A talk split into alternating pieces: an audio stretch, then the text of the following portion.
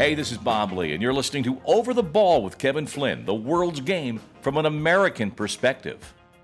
Hello, everybody, and welcome to Over the Ball with Kevin Flynn, alongside media executive Grayle Hallett and Serie A specialist and OTB pr- producer. I almost couldn't get that out because I get I get tongue tied when I talk about Sam, the young and talented Sam Griswold.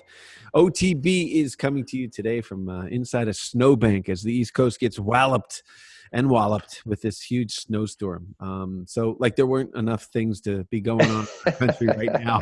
just, just, add a snowstorm to us, my God. But uh, I'm really looking forward to today's guest, guys. Uh, he's all of our favorite, one of our favorite uh, guests we we have occasionally here.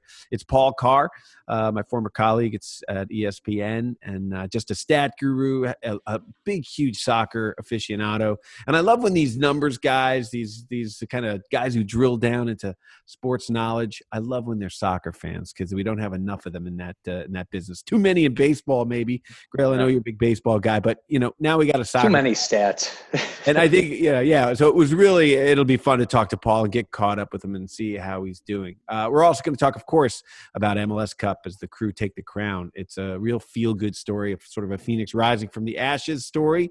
Uh, a big win for a new slash old franchise as a uh, continued success under their uh, their the crew skipper Caleb Porter. All right, but first up, guys, what are you over today on Over the Ball, Sam?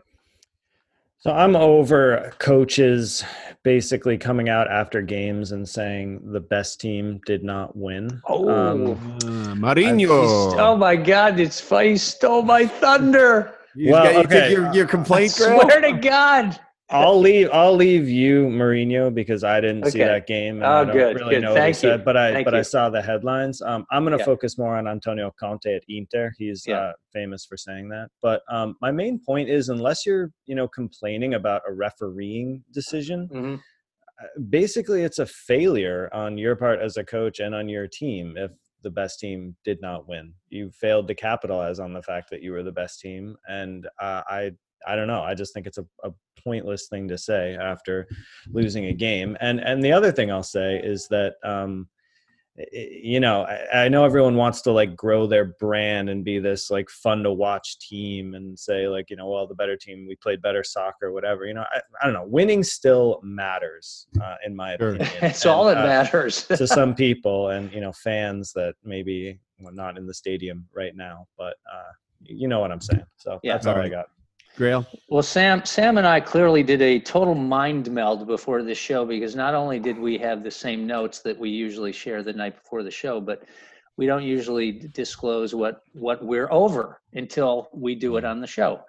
But I will just I will dig a little di- deeper into the Jose Mourinho part of this, which is first of all, I find it such sour grapes Mm. for him to go up to Klopp. And by the way, it was caught on camera. He went up to Klopp at the end of the match and said to him, "The better team lost." And Klopp, you could see, kind of like moved back Yeah. and said, "Pardon me." And he goes, "The better." And then Klopp kind of laughed it off or whatever. But in the post-game interview, Jose doubled down and said, uh, "You know, of course we, you know, we we create more of the chances. We." Uh, you know, and somebody pointed out that Liverpool had 76% of the possession, which Jose Mourinho just dismissed completely because they had the chances. Now, I'm going to just boil it down to this the team that takes advantage of their chances and wins deserves to win. I don't care about any of the other, I don't care if you play the best style in the world ever. If you can't score more goals than the other team, you're not the better team. So Yeah, forget I- it. I don't know what game he was watching though, because all the announcers. I mean, Liverpool uh, was the better side. Well, Uh, I, I also think like you know, does the goalkeeper not count as a player? I mean, you know, you see a team dominate and the goalie makes ten great saves, and they say we were the better team, we deserve to win. Like, sorry, that goalie's also a player on the other team. who had Exactly. a fantastic game. I mean, Well, David De Gea in you know in his prime three four years ago was sa- was winning games for Man United mhm. With his saves, right? So he he was a difference maker. But I, I totally agree with you. And again, I just find it maddening, and and to me, it's such a bad example for kids where you have a high profile manager coming out there and basically whining sure. and not accepting defeat. He lost. They lost. They had t- two or three really good chances that they didn't take.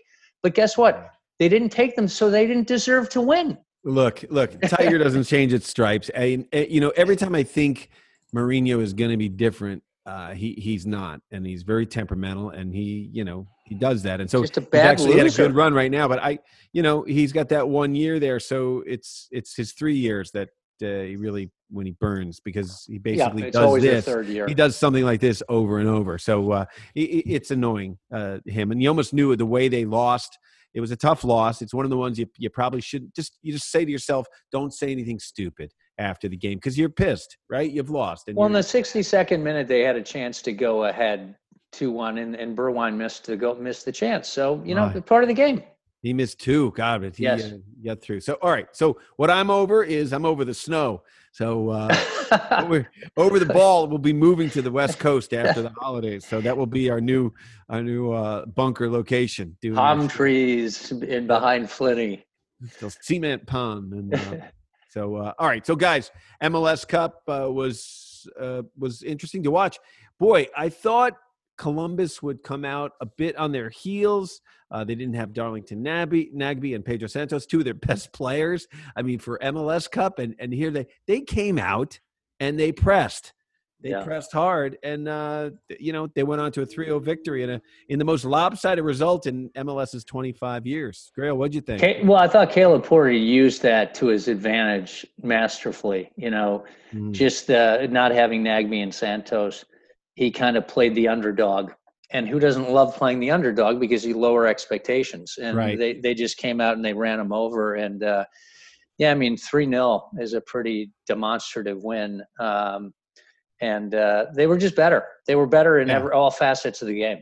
And it was against the Sounders, who are not really just any opponent. They're, they're No, perennial favorites for the championship. Um, two of the last four previous seasons, they're playing their fourth final in the past five years. So, um, so quite a surprise, and and it happened right away. So then you think about, you know, you, Grayle. I know we've talked a little bit off air about uh, Caleb Porter's interview after. Uh, he's he's kind of a prickly sort, isn't he? Yeah, well, he's he's definitely got a chip on his shoulder, and um, yeah, he was he he. It wasn't like he was arguing with Alexi and Stu Holden, but he was clearly he wanted to get the point across that there were naysayers and that they you know and they were they were wrong, and uh, and and just he's a proud guy, obviously very proud, and and it was a, an amazing accomplishment. Look, They we had were- Dave Wright on last week talking about how competitive Caleb Porter was in college, and so that translates as a as a as a coach. So, and we've had him on this show before, um, Caleb. Uh, you know, and I've, I followed his career back through Akron. You Yeah. know, he produced some really really good teams there. But yeah, he was given an interesting look. He won in Portland. You know, he already has an MLS Cup, so he uh, is a proven winner. So he's moving up the the pecking order of uh, of MLS coaches. He's uh, Yeah, got quite the track record. So, but it, if you think about it, though, what a great story it was because two years ago the Crew's future was was in doubt. Uh, the owner, Anthony Precourt, uh, you know, he wanted to move the team to Austin, and at the time, Berhalter was the technical director and the coach, and then departs for U.S. national team. I mean. Wow. I mean, you think Yeah. about being saved from the ashes. Uh, you know, you got to give your props not only to Caleb Porter and the players and the guys on the bench who stepped up when when two of their best players were taken out, but also the fans of Columbus who just worked their asses off. Uh, well, and they got more invested. invest. They the get, team. Yeah, they got more investment. I think the Haslam brothers, the guys who are invested in the Browns, Right. came on board. They've got a new stadium that's uh, that they're going to go into next season in downtown Columbus. Uh, it's great. I mean, what better way to be entering a new season with a new stadium with an MLS Cup? I mean, you couldn't script it any better. And I got to give props too to uh, a guy who's been a guest on this show before, uh, Tim Bezbatchenko. He uh, was the president and general manager of of Columbus, um, but he also helped build Toronto FC into an MLS power. Uh, took over for Columbus, you know, a, a blank slate hires uh, Caleb Porter, and uh, and they win. And I got to say, Be- Bezbatchenko played for my college coach. I think he was the UMass coach, Jeff Gettler, before you got there, Sam. But uh, but Tim's done a great job now. Success has followed him as well, which says what, guys? Here we talk about the people of, of Columbus, about Caleb Porter, about Bezbatchenko, about the guys coming off the bench. It's a team effort, and um, Yeah. and they certainly they certainly um, they certainly pulled it off. So uh, I'm, I'm interested to see. I got to talk to Caleb again. I forgot. I haven't had him on the show in maybe two years, but uh, he grew up in Kalamazoo, Michigan, which is where I played indoor for a couple years. So I wonder if he ever went to the games as a young man because I'm an old man. So he Um, went to watch Kevin Flynn in his very tight shorts. In very, very tight shorts. Exactly. we had no choice back then. We're, uh, we're trying to sell tickets or not sell tickets, as it were. So. Hey, so um, I wanted to ask you about this, Grayle, because uh, the television numbers uh, up twenty percent. What did you read into that? I yeah, mean, they were they were really good. Uh, you know, I don't know if it's a function of. I think there was supposed to be a Ohio State. Was that the Ohio State Michigan game? I think was supposed to take place yeah, earlier that day on Fox. It was a Fox broadcast. Yeah, so the combined view, uh, the combined viewership between Fox and UniMás uh, was up twenty percent. Um, the Fox's rating uh, or audience versus ABC a year ago, just uh, network to network, was up thirty percent, and it was the third most view, most viewed MLS Cup. Uh, on English language in English language since 2010. So great. I mean, uh, you know, yeah. Great stuff for MLS. What a what a wonderful kind of fireworks display to end the season with ratings like that. Really, good. really well done. Let's hear some good news. Uh, sorry, here's some bad news for U.S. soccer, uh, but I guess understandable. maybe you could break this down for a little a little bit for us, Grayle. U.S. soccer. Um, you know, we we had Dave on last uh, Dave Wright Yeah. on last week, chief marketing officer for U.S. Soccer.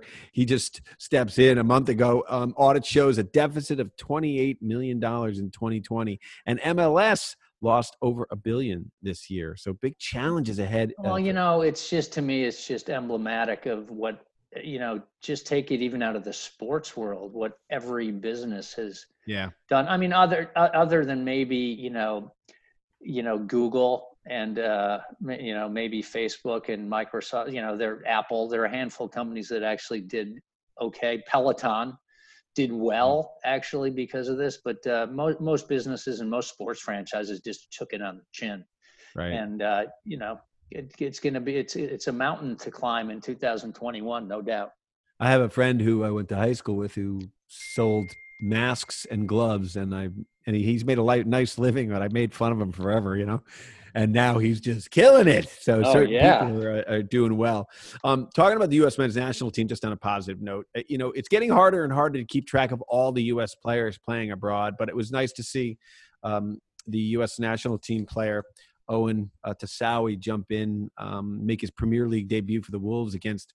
Oh, I'm sorry to bring it up, but Chelsea, uh, you, you're you're Chelsea boys. I think uh, we we have to establish one thing here. I haven't jumped in a little bit, but it's Yeah. just Wolves.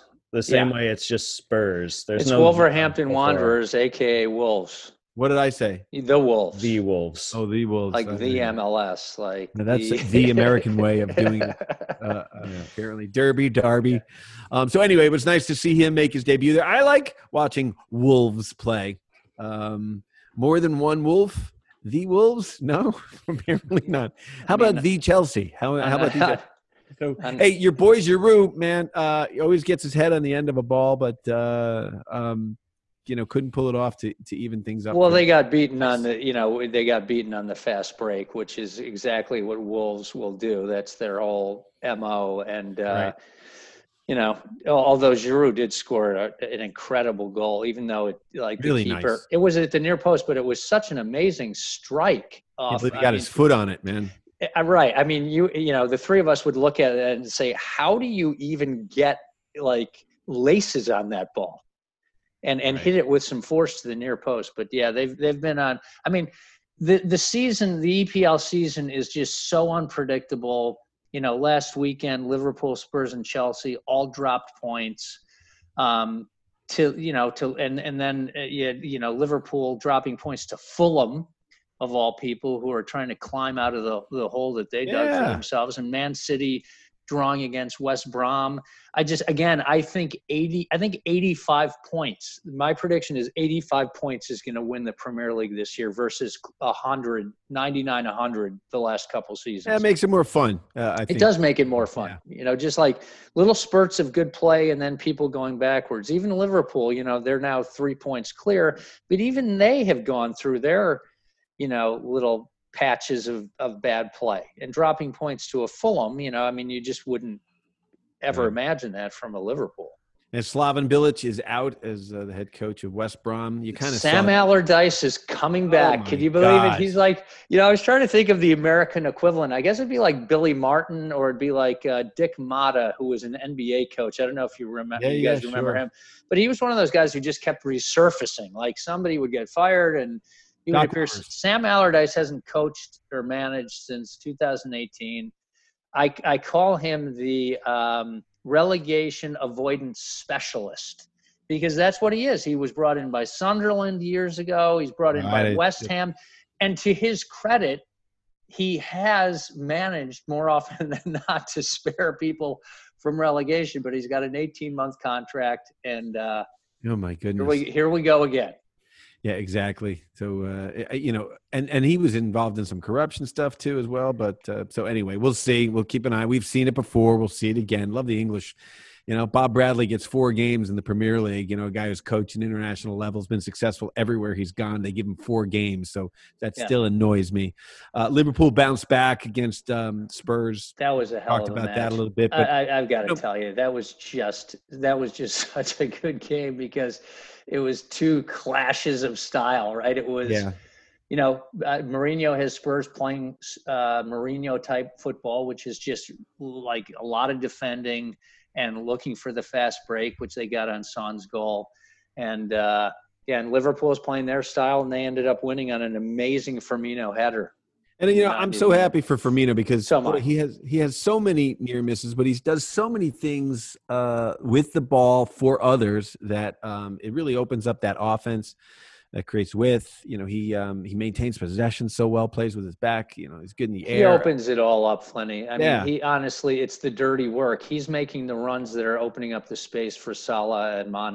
You Right, know, and- and, and you don't get credit for that because it doesn't appear on the score sheet. and just holds up the ball with such flair. I just Yeah. love to watch him play. Great So, player. Um, one thing I want to talk about real quickly, guys. Uh, the Premier League is going to have a new pro- uh, concussion protocol. Um, who wants to talk about that? Yeah, I'll, I'll jump in. The uh, the IFAB, the International Football Association Board, announced I think just yesterday that they were going to let leagues, you know, run these trials essentially on using an extra substitution for head injuries, which has been something that's been talked about for a while. And uh, immediately, the Premier League has said it's going to try to roll this out um, in January. So we'll see how it's going to be used exactly how it's going to work in other leagues also but i mean the, the basic idea is even if you've used all three or five substitutions um, you can use an extra substitution for a player with a head injury. So still some stuff to be ironed out but i think you know progress and long overdue. Yeah. Sam, I, I Sam, I think it's awesome, and and this whole conspiracy theory that coaches are going to use it to their advantage to feign head injuries to make subs. I'm like, Game the system. I'm, I'm like, okay, I suppose that is a possibility, but how about just the greater good, which is making sure we get players off the pitch and don't penalize them for actually, you know, self-imposing some safety on themselves. Yeah, but you know, some sort of repercussions for things if if if it is abused. You know, I mean, you have HIPAA laws and all kinds of things where you know doctors are going to be there and they have to make a you know that's their medical license to make a diagnosis if they misdiagnose or or give a false diagnosis. I mean, you could you know there could be a lot of trouble. I don't think it's too hard. I mean, it doesn't the, the NFL has independent spotters right on the Yeah. sideline? I mean, and, and that's hard because you know every play guys are banging heads. But I mean, Yeah. in soccer, it, do, it doesn't happen that frequently. I think I think they and they've done keep it. nothing. They've done nothing in the last four years to actually deal with this problem, in my mind. right. Yeah, Right. The NFL does, but they, you know, th- I think someone gets a concussion every set of downs uh, Yeah. in the NFL. So, uh, all right. And then um, let's talk a little bit about the Champions, uh, Champions League uh, round of 16 draw. It's going to be March 16th to, uh, well, Champions League, uh, Feb 16th to March 17th. So, what do you think of the matchup, guys? Well, Barca PSG. Yeah, it's a wonderful. right out of the gate is like the, the battle of the monsters. How about you, Sam? Uh, yeah, I think that'll be a good one. I mean, Barca hasn't been great this year. I mean, certainly for history and prestige in the last few years, that'll that'll be a good one. Um, I really, I think Atalanta versus Real Madrid could be very interesting. I mean, Real's been Yeah. pretty flaky so far. I mean, they lost both games to Shakhtar Donetsk in the group stage, home and away. Um, you know, there's some question as to whether this Atalanta team will be kept together through the winter transfer window. But if they are, I and even if you know they lose a piece or two, I, I still think they can give Real a good good run for their money. So I'll I'll be keeping a close eye on that one. Yeah, I mean, talk about that a, a little yeah. bit, uh, Sam. I wanted to ask you about Papu Gomez. What's the story going on with Atalanta there? Um, yeah, so this is a, a really sad story because um, Gomez has been their captain and just their inspirational leader for you know, really since he showed up. And uh, he was the best about, player on the pitch in the uh, the Liverpool game. Man. Yeah, um, and he's he really you know he was a pretty good player for his whole career in Italy. You know, he was kind of a wide striker who scored maybe eight or ten goals a season. But mm-hmm. uh, when he got to Atalanta, he really sort of meshed with the system very well and he's very representative of how they play he kind of just goes wherever he wants on the field uh-huh. and just a fantastic player and just plays with a lot of joy and um, yeah, it's if he ends up leaving, it's going to be a real shame. He's apparently fallen out with the coach, kind of over that position because he likes to be someone who wanders everywhere. And you know, also understandably, the coach is saying, "Well, this is a different season. We got games every three days. We're trying to play Champions League and conserve a little bit of energy." And yeah, so they've had sort of some, you know, some tactical differences maybe, but it, it I don't know. It doesn't seem enough to me to to warrant him leaving. But one of the destinations that's been mentioned is um, FC Cincinnati in MLS. Oh wow! And which again, I I don't know. I mean, I I'd like to see him stay at Atalanta, and I certainly think he can he can play at the top level in Europe for a few more years. But I think if he did come to MLS, he'd immediately be one of the you know top two or three players. I agree. So, He's a, he's a, the type of player that could really be impactful with a team right away, especially MLS. I think. Mm-hmm. And but you know, Atalanta, we've enjoyed watching them play over the last couple of years, so that'll be a, a shame to miss. Um, TV deals, Ligue 1 goes up in flames. Grayle. Oh my God, this was incredible. So Ligue 1 had a 1.2 billion dollar four year deal, 300 million a year, with a company called Media Pro it's actually a Spanish company, but it's backed by Chinese investors. And uh, their bid when they got the contract was 60% higher than the second bid, which should have been a red flag because that's an insane bid. Right. And um, yeah, they've they've basically not been able to come up with the money, and they're they're walking away from the deal. Um, can you walk away from a deal? I don't get it. Well, you can walk away from it. I'm sure they're going to be sued, but the, the the bigger issue is you know all the all the French clubs get a piece of that 300 million, yeah. and now and they're counting on it to, for running their clubs and getting players and all that stuff. So that money's just dried up. So it's it, it could have massive implications for League One. All right. Yeah, finally, I just wanted to add we, we mentioned Champions League a little bit, but RB Salzburg, Jesse Marsch drawn against Villarreal in the Europa League round of 32. Uh, I know you guys aren't as excited about this as I am, but I think Salzburg have a chance to make a little run here and maybe even get to a final. Who knows? Uh, that said, Villarreal are fourth in La Liga right now and are the favorites to go through. So, ah, we I want to hear that because I'm a Jesse Marsch fan. I mean, he's been on this show before, and um, he's a great interview, a great coach, class act, and I think um, brings a real intellect, uh, a passion. You know, he's a fighter. It's just, uh, you know, I love watching. and He's got the, the the sky's the limit for him, and I think you know we're talking about these coaches now like him and, and Caleb Porter that we mentioned earlier. Uh, I think, you know, we're always keyed in on the players that are moving their way up and rightly so but man the coaches have something to give and mm-hmm. um, you know they're and they're they're having as all soccer players here in the united states we've always had to overcome these preconceived notions of uh, you know who's the best athlete or what are you playing and why and the coaches are actually making an, an imprint on the world's game. So uh, that's that's uh, that's good good stuff. All right, so let's take a break here, guys, and we'll come back uh, with our stat guru, Mr. Paul uh, Paul Carr. You're listening to Over the Ball. Over the Ball is brought to you by Soccer America. Go to socceramerica.com slash join and sign up for the Soccer America Pro membership. It's just $4.90 a month or $49 a year. And by Ticket IQ, the simplest and cheapest way to buy tickets. Go to ticketiq.com and when it asks for the promo code, punch in OTB10 for $10 off of your purchase. Can't lose. All right, joining us now and over the ball, the stat guru, formerly of ESPN, now probably, I don't know what, running a hedge fund with an abacus somewhere from an undisclosed Midwestern location.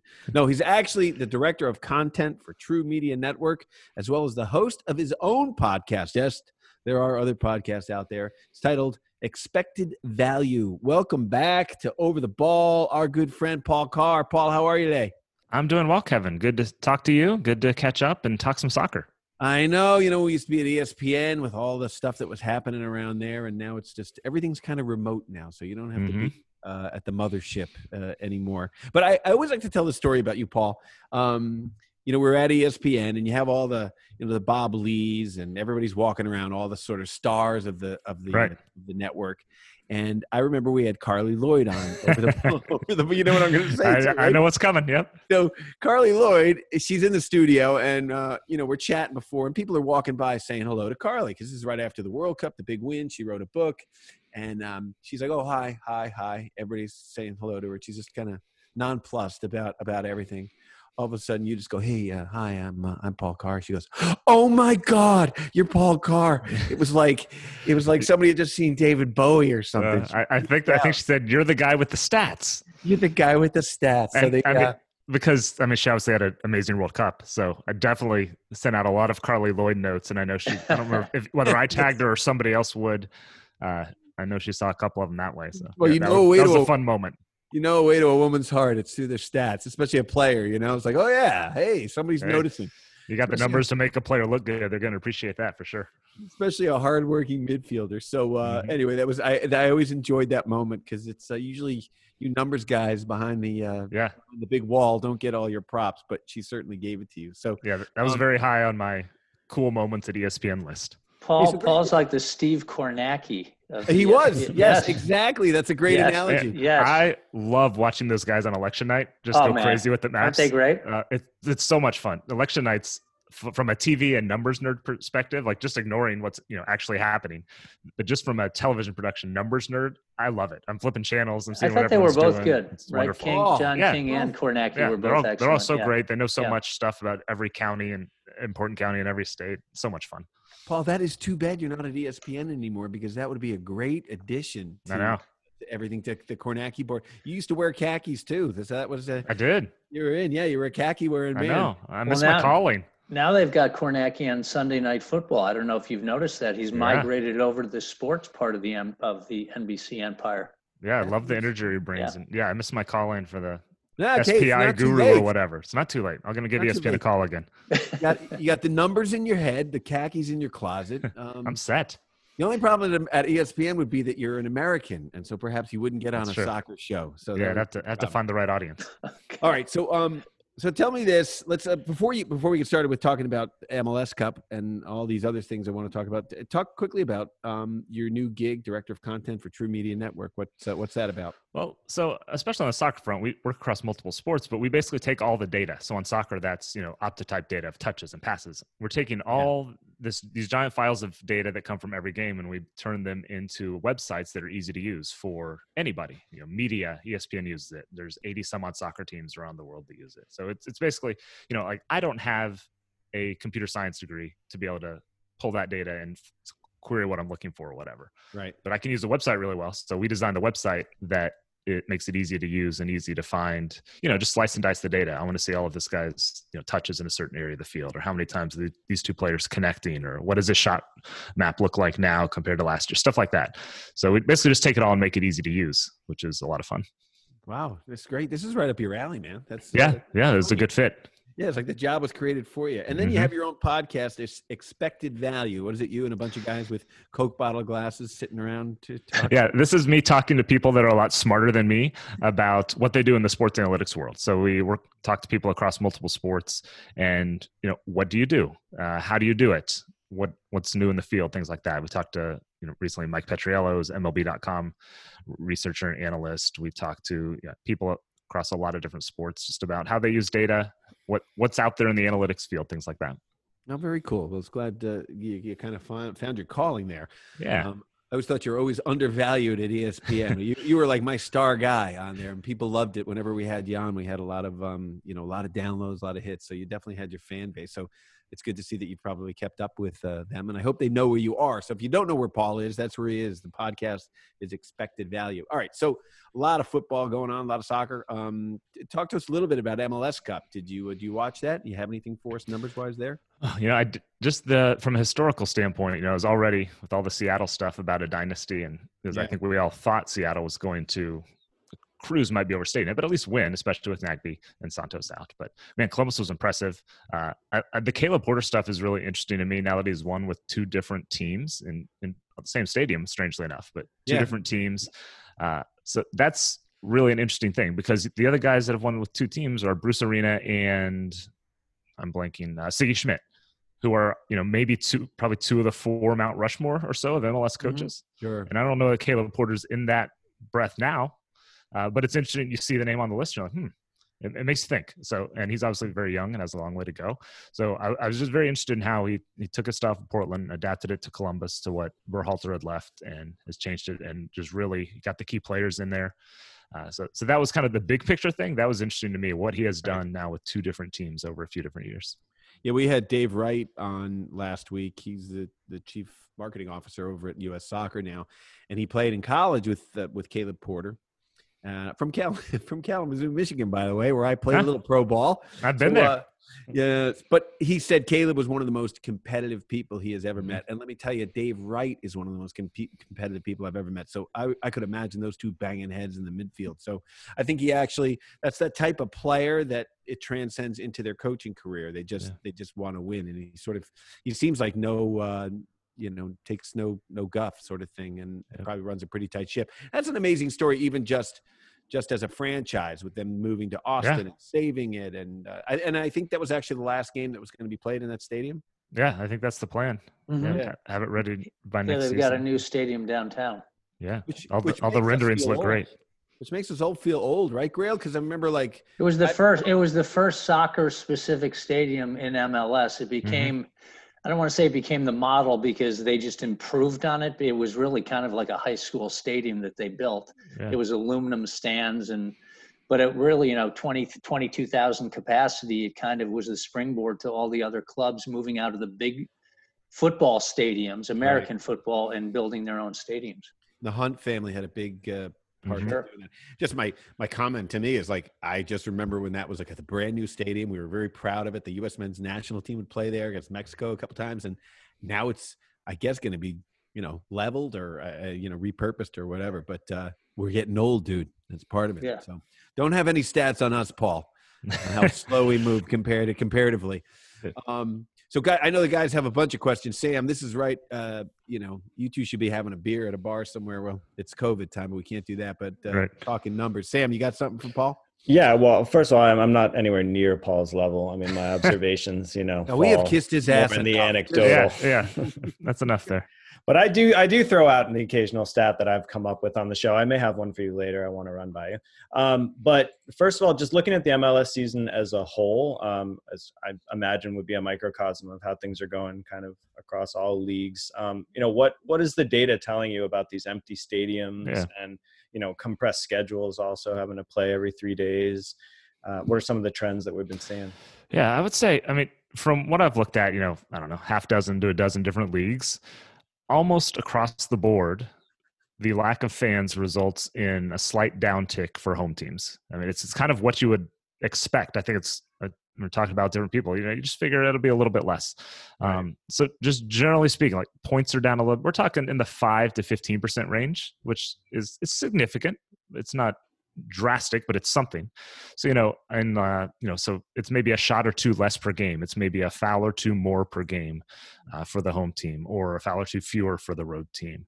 Uh, and it's you know a, a tenth or two, three tenths of a point less per game, which is something, especially over the Mhm. course of a season. Um, you know why that is?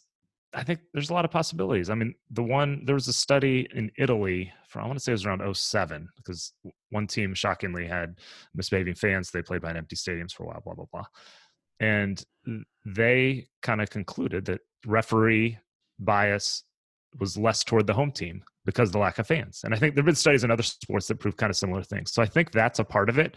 It's uh, just kind of this subconscious bias, and not again, not saying the refs are doing a bad job. They're just human. And when you have 20 to 50,000 fans screaming at you, it's going to be different. So I think that's part of it. And so everything, just broadly speaking, seems to be down a tick or two from what you would see for the home teams, which, and, and we see this in other sports. We've seen in the NFL, you can look in line spreads, uh, how, you know, instead of that three points for home field, it's, you know, two, one, even close to zero some places. So it's just that little bit of difference without the fans that I think we're seeing across pretty much all leagues and all sports. Yeah, you got them shouting at you on the cop. Right. You're not, you're not, you know, it, it could, it's worth a, a call or two at least, I would imagine. Uh, Mhm. Bill? Yeah, uh, Paul, it's great having you with us. I, I just love this type of stuff. Um, looking globally at the leagues, um, and I'm I'm a pretty heavy EPL watcher. Same. Um, e- Coming right out of the gate, there were goals galore. I mean, it was like the EPL was exploding on goals every every match. You know, Leeds was winning four two, or somebody was drawing three all Uh-huh. and I think I think everybody, of course, as they do, the pundits just rushed to conclusions like, "Oh my God, this is the new EPL."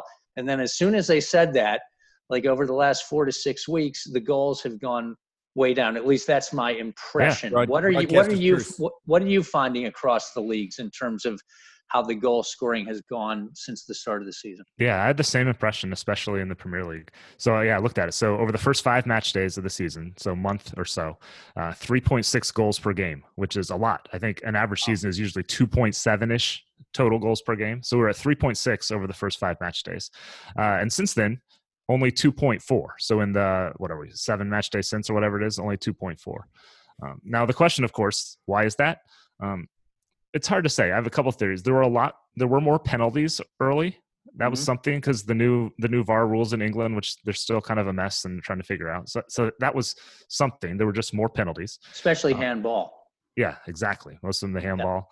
Um, the finishing rate was up. Like they were. I think the nor- the normal number of shots that is turned into goals is uh, about one out of ten.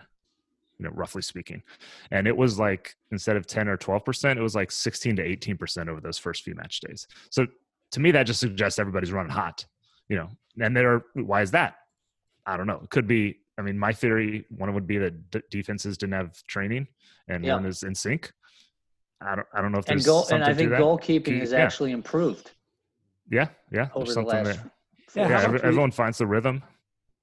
Yeah, so that you know you gel a little bit, so you tighten up defensively. But don't you think part of it has to be maybe fresh, and now they're tired Mhm. because of the amount of games they're playing? I think it just you know, Yeah, I- I think anyone who's watched, you know, if you have your favorite team, you've probably seen, especially if they're in Champions League, so they're playing like, you know, three games in eight days, a lot.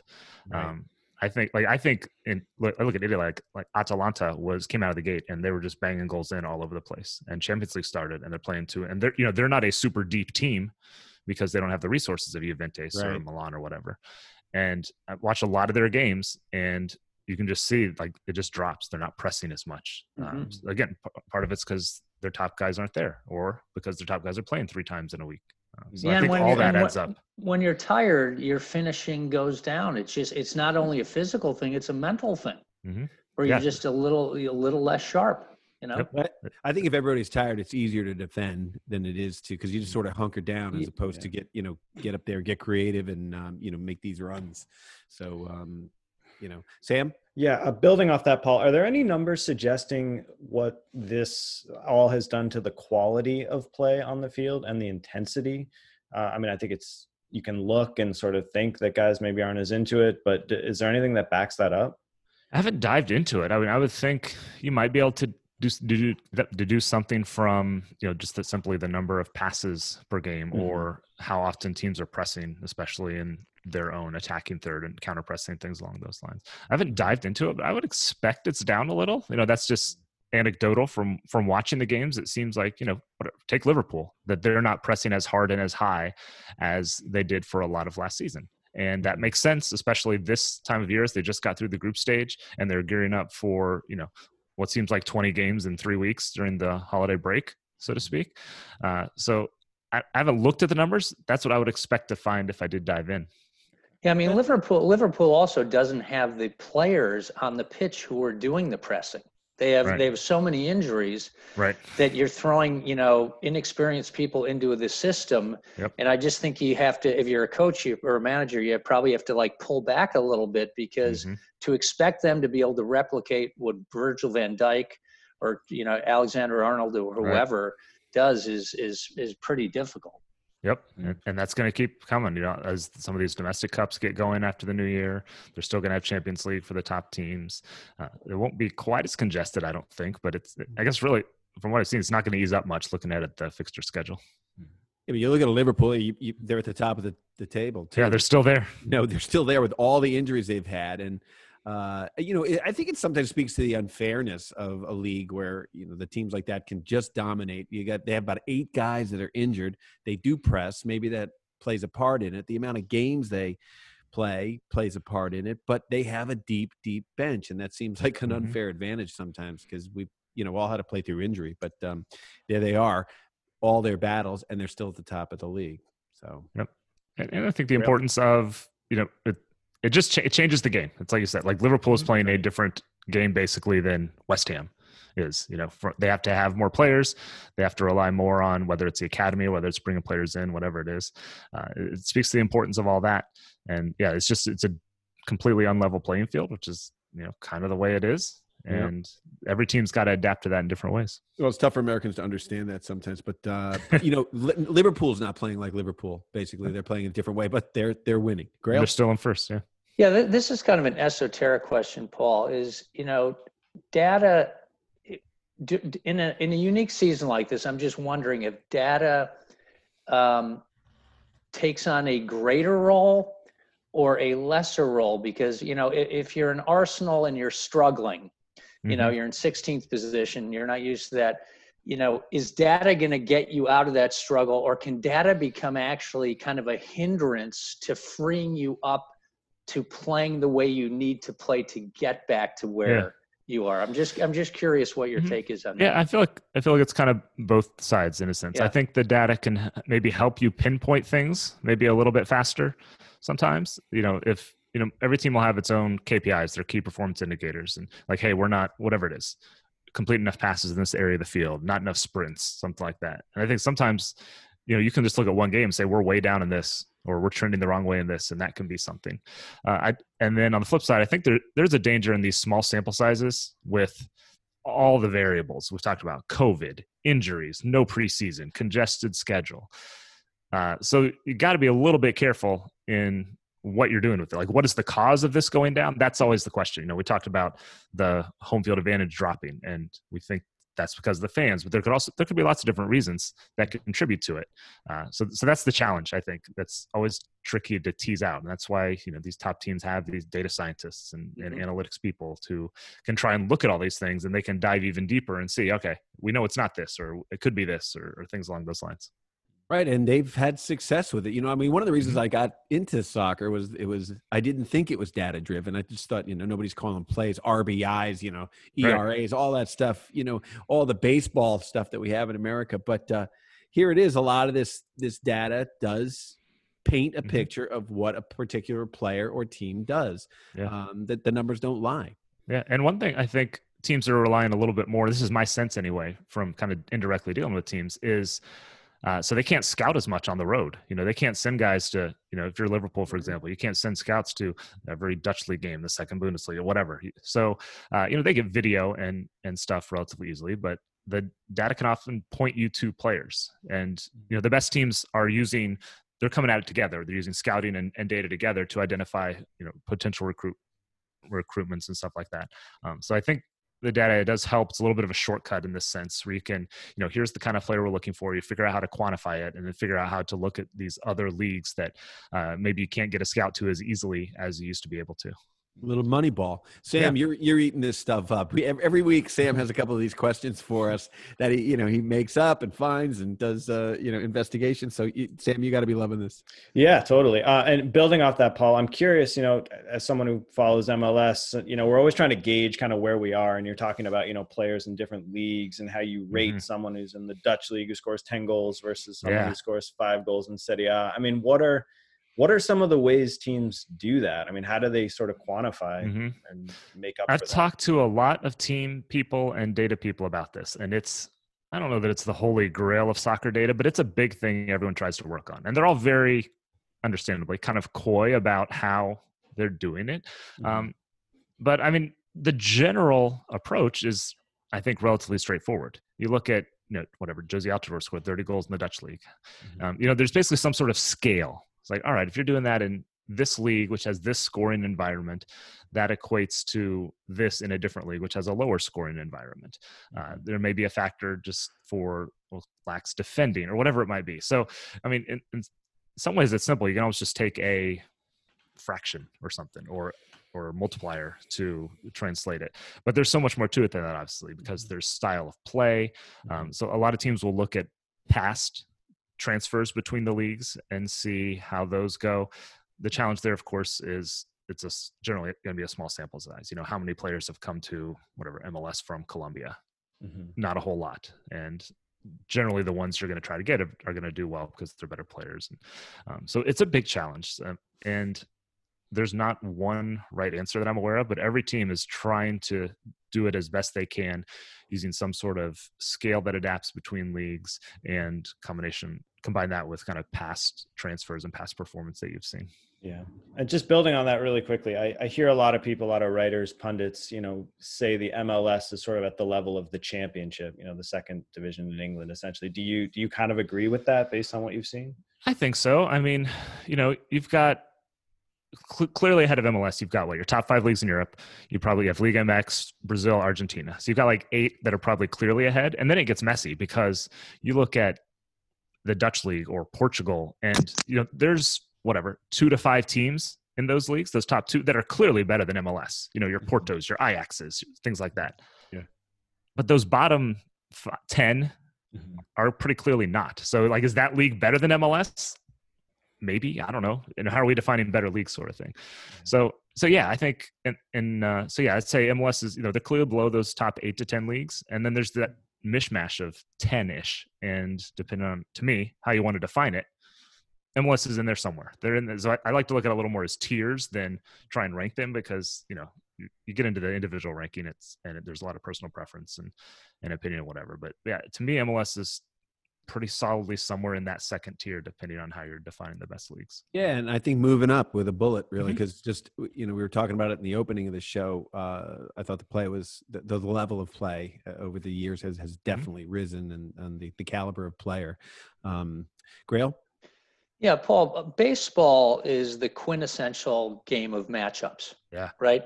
It's all about, you know, the manager being given information to know that Paul Carr does not hit as well against lefties, blah, blah, blah, right?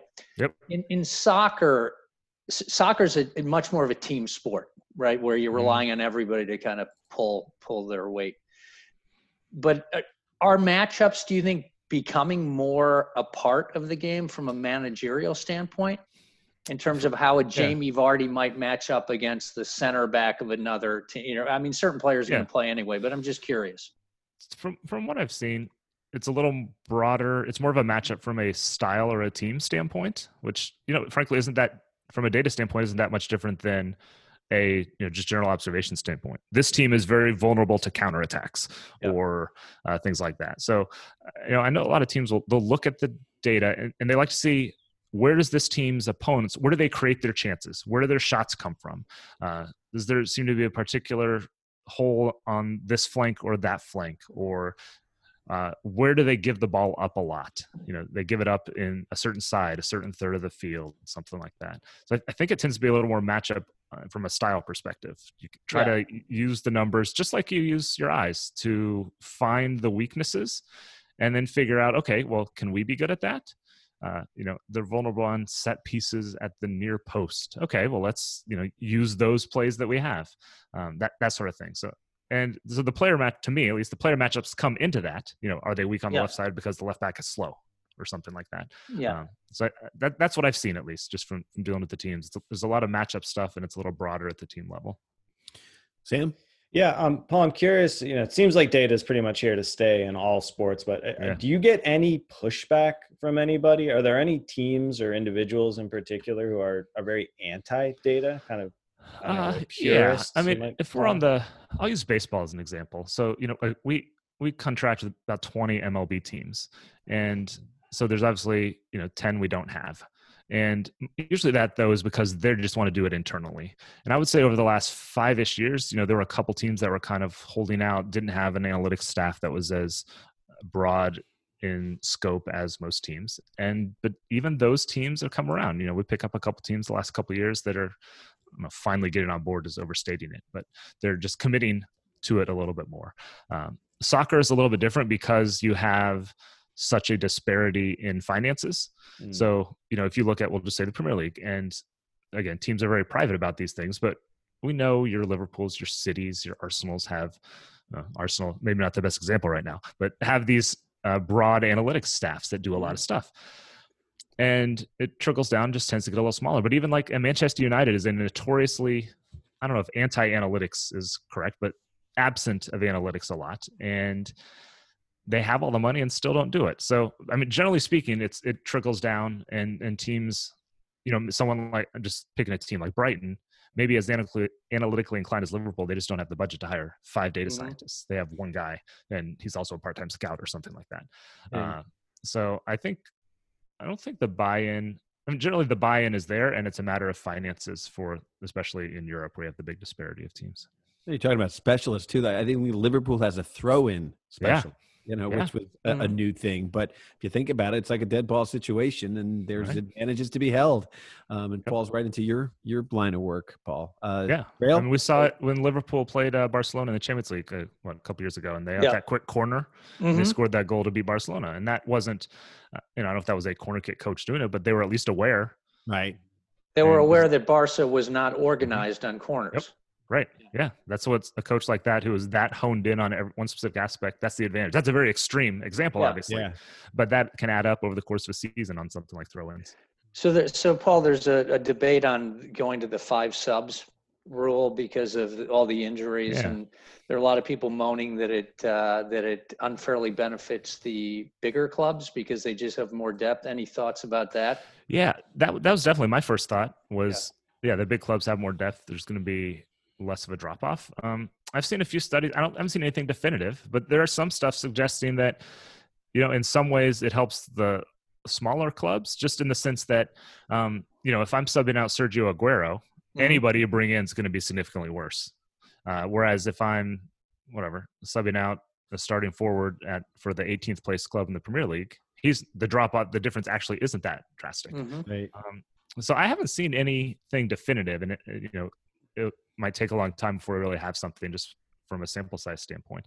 But I think there's a case. I, I, reading that opened my eyes because I thought exactly what you said. It just that's the logical thing. But I, I Mhm. think there's a case again. I, I don't think we've proven anything, but I think there's a case that it doesn't hurt the small clubs as much as we might think, uh, just because they don't have the wide gaps in talent from the very best to even average sort of drop off.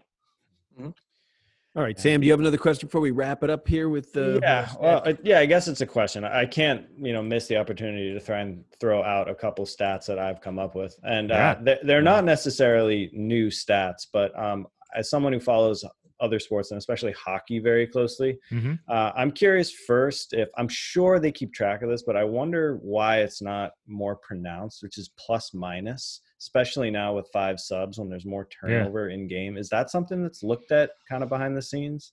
It's there. Um, I mean, it's something like on our sites that teams can access and, and do from time to time. I haven't heard of it being used broadly. Uh, I think there's just a, plus minus in any sport is just can be kind of noisy. You know, so and so's plus minus hockey. I know one of the things you always have to work through. Well, his plus minus is good because he's always on the power play, or you Yeah. know, he Mhm. doesn't kill penalties or something Mhm. like that. Um, so there's some similar stuff in soccer where well, your plus minus is bad because they throw you on when you're up a goal and more likely to concede or something like that. Um, so it's a it's a thing. I think uh, a lot of times teams will slice it even further. Okay, what's your plus minus uh, when you're ahead or something like that? Do you tend to extend the lead or or, or lose a goal, something like that? Uh, so it's it's a thing. I don't think it's super popular. I think it's often almost a component of other things that teams are looking at. Well, So don't that- you, don't, you- I'm sorry, but don't you also think that the more players Right. or the fewer players you have on, uh, on a, a field of play, the Yeah. more the plus minus factors in because you play more of a role Yep. than if you're one of 11 versus one of Right.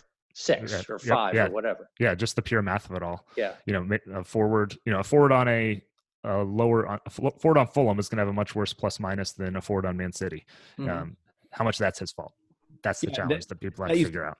That used to drive me crazy when I played in the indoor league because I hated the plus minus thing because I would defend on the power play with a man down situation. So that Right. would go against me, you know. And then even like the one stat we had in the indoor league, which was blocked shots. And I used to say, well, as a defender, you should your man shouldn't receive the ball first and foremost. And if Right. he and if he does, you don't let him turn. And if he does turn, you force him to the outside. So he, if you're doing your job, he's not going to get a shot off. So the shot off is maybe a tertiary concern, you know. Yeah. So like you shouldn't be leading in, in uh, blocked shots, but that was the stat we had. But I- I've got to say, over the years, and you know, talking to you, getting to know you, and and um, watching how it is impactful and can really help, like a team like Liverpool with you know Mhm. using these stats. How it's soccer has really uh, come around. Do you think it was an American influence on the world's game? Uh, were we the ones who were doing this stuff first?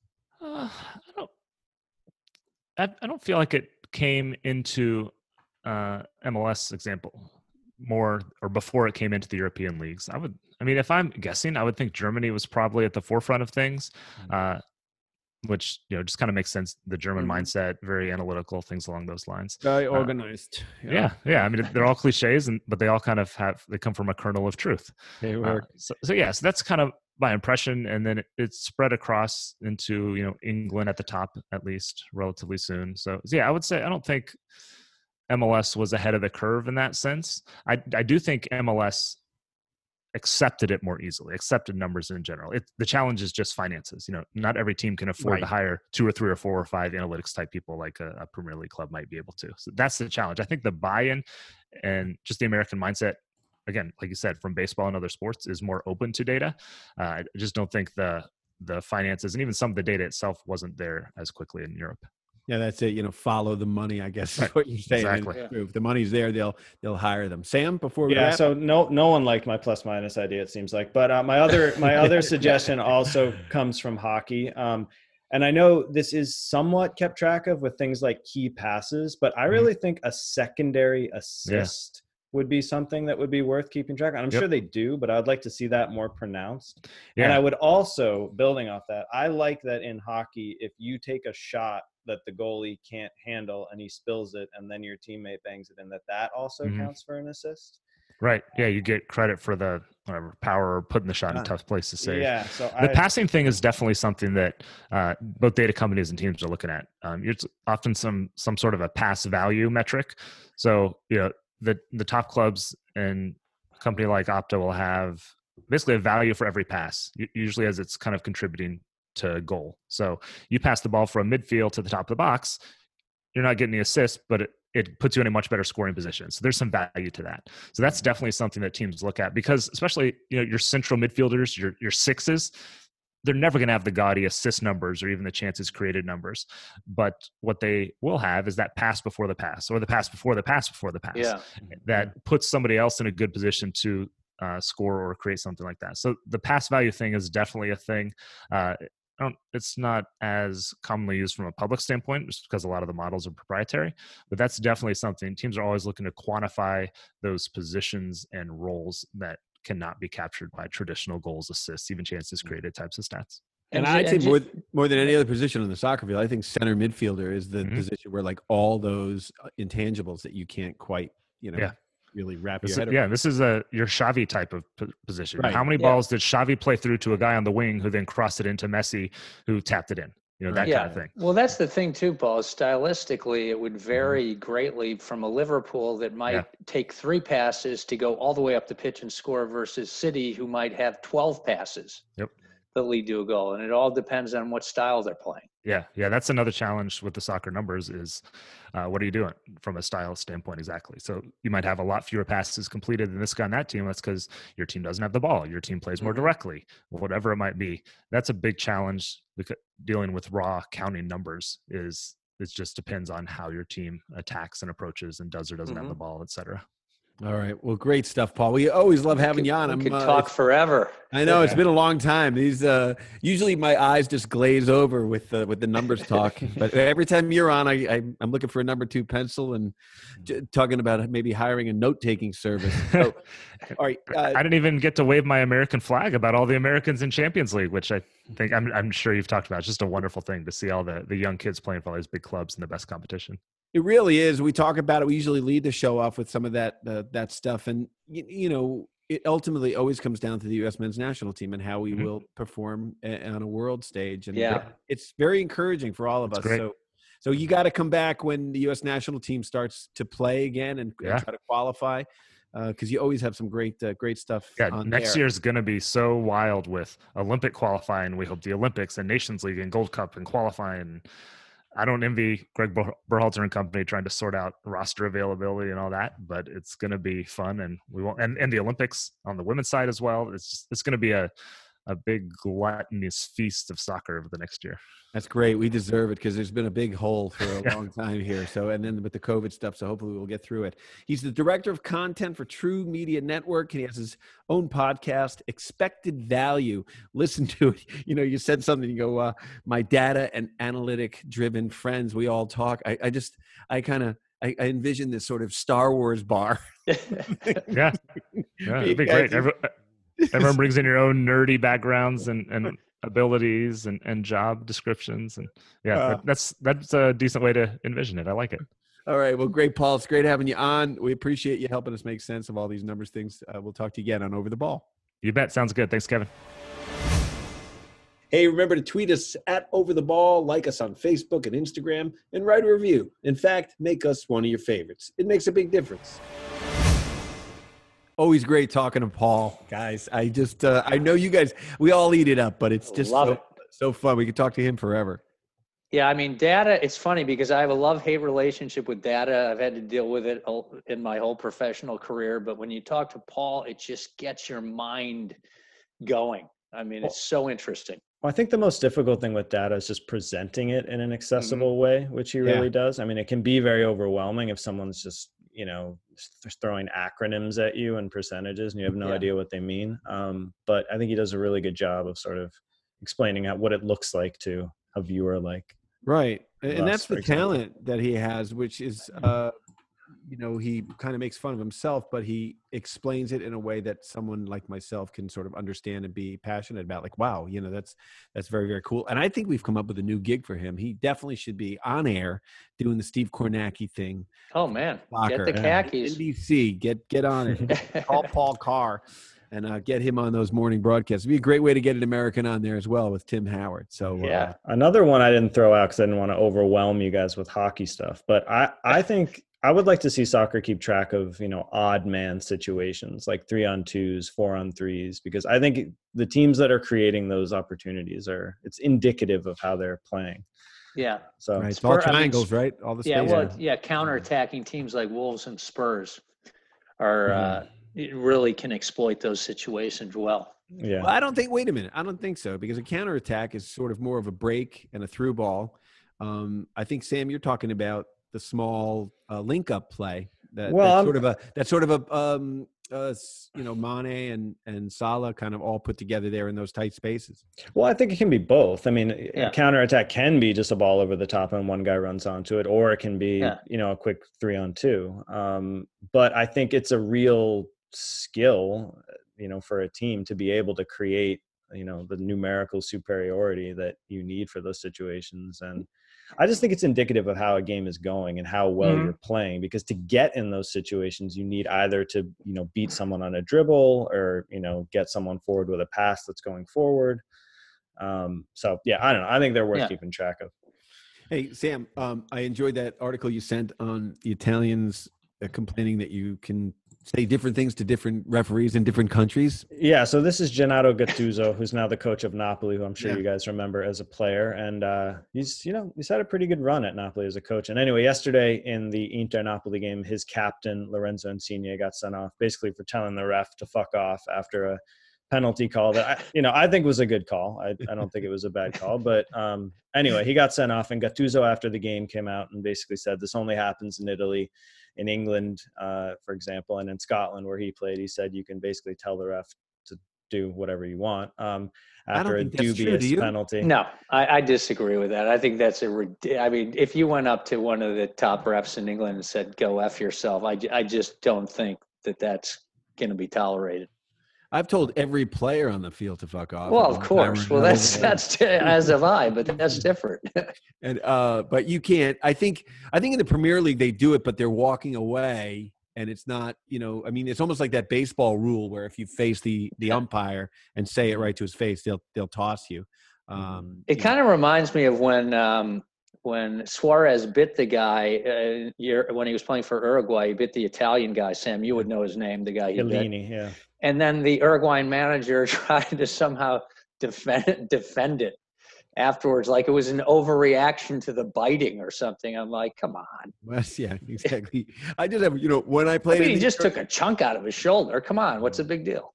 I just do have a little caveat with this whole conversation. I remember playing in Canton, Ohio, and uh, it was the Paxos brothers that owned the team there, and they sort of were the, the the most deep pockets in the league, and so we always felt the referees were in their in their pocket, you know. And so a kid came over the ball on me or something, and I looked at the referee and I, I go, I go, what the fuck? Come on, man! I was over the ball, over the top of the ball. He goes, he goes, looks at me and goes, "Go fuck yourself, Flynn." I was like, "Whoa, man!" the referee looked right at me. there you go. Go fuck myself. So, all right. Giving a little. Well, there bit are back. to just eh, you know, talking about Italy. There is a rule that you're not allowed to you know say anything blasphemous on the field. They had a guy get you know a ban last year for saying something blasphemous. So there there's some some old fashioned rules. Don't say anything And about so, yeah. Jesus So you can't say Jesus Yeah. Christ. um, I mean, I Mother Mary, not. or My Maradona, God. or Maradona. That was that would be the things. We had a uh, a Russian exchange student in my high school, and he was he was magic. He was a good player, but he could barely speak any English. And and he, of course, unfortunately, starts leaning on me to help him out. And and he he points to the referee, and we're just doing a scrimmage, and he goes, "How how how say that? How say?" And I he points to the referee. I go, uh, "Fuck you." And he goes, oh, "Okay." And he he like so sweet looks at the guy and goes, "Fuck you." he got a red card. nice. Simon Ostrup. He went on to play at UMass, Sam. Nice. Nice. Yeah, yeah. so, uh, okay, you got a quiz for us before we get going here? Yeah, I do have a quiz for you guys. The first question is just sort of a broad question. Uh, I'm curious Question about abroad, then I would. i- if you guys know if people in England actually refer to the Premier League as the EPL. I don't think they do. no, the Prem. I think they call it the Premiership. Okay, so that's that's purely an American concern. I I've never heard it Well, it- outside this country, but I don't know. It, it was, you know, when Bar- Barclays, it, a lot of people referred to it as the Barclays Premier League going back a few years. Yeah. And then I think it's been shortened pretty much to the Premier League or the Premiership. That's the that's kind of what I hear from people. okay, so it's an NBC Sports like Uh, American well, I think they, they rebranded it, right? They Yeah. rebranded it when they became the Premier League, I guess. Yeah. Um, and I think people do call it a lot of different things. So, Uh, okay, so the real the real question this week, um, we're talking with Paul obviously about stats, and uh, yeah, so Leicester City famously won the Premier League in 15-16, despite having less than fifty percent possession percentage for the season. They were at forty four point seven, which Wow. is the only time that's happened since they started keeping track. it's called Um, Vardy at the far end, just with his wheels. Yeah. Uh, so I looked into the Champions League numbers, um, which are only kept back to 20, uh, 2009, 2010 on whoscored.com. But I'm wondering in that time, if you can tell me how many teams have won the Champions League with less than 50% possession uh, for the entire tournament. Wow. How many teams? How many teams? I'm going to say three. I'm going to say two. Okay, two is correct. Can you Nice. name either of the teams? Well, Flinty's going to have no fucking clue.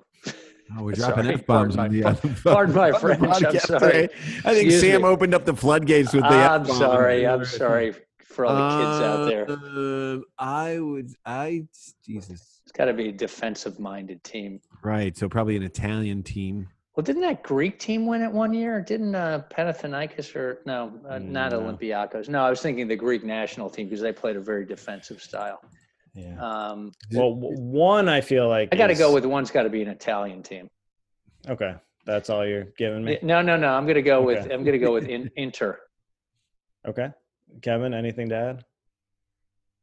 Nothing. I got Okay. for you. Okay, well, you're both sort of right. Okay, so Inter in 2009, 2010 with Mourinho's coach won the That Champions. makes total sense. Yeah. 44.6% pos- uh, possession for the tournament. And the other team, you should have got this, Grayle, was Chelsea in 2011, 2012. Another Mourinho team. No, that was um, when Di, uh, Di Matteo was the kid Oh, okay, okay. with 47.6%. How do how do you say I that should- coach's name, Grayle? Di Matteo. There you go. It's kind of close. That was good, Sam. Di wasn't it? Matteo. It's good enough. Yeah, Di that was. Matteo. that's Di. Matteo. Yeah, Di Matteo. Di. Matteo. Good day. All right, good stuff, I, guys. I like the way Sam always says, uh, Sam always says Inter. Inter. No, it just kind of fades out. It's great. He's like Inter. Inter. Inter. Well, funny thing, I was giving you grief earlier for saying the Wolves, but it's funny in Italy, in Italian, you always say the article before a team name. So it's Yeah. like the Fiorentina, the Juventus. And I, Oh. I used to write for this um, like English language magazine in Florence, and I would write about Fiorentina. And the editor would always take my articles and add in a the before Fiorentina every time I did it. Ah, And I had to, you cultural know, then. Yeah, I had to explain that. So Flinny should take this podcast over to Italy Yeah, Exactly, exactly. yeah. to be correct. yeah. Who is it? Oh, Sam, Kevin what would over the ball? What would over the ball be in Italian, Sam? Uh, sopra la palla. Not bad. There we go. Sopra la palla. Sopra la palla. Eh, Di Matteo. Sopra la palla. All right. For Sopra la palla, everyone, I'm Kevin Flynn. That's Grayle Hallett and Sam Griswold. I'd like to thank our guest, Paul Carr. Uh, we'll talk to you next time on OTB.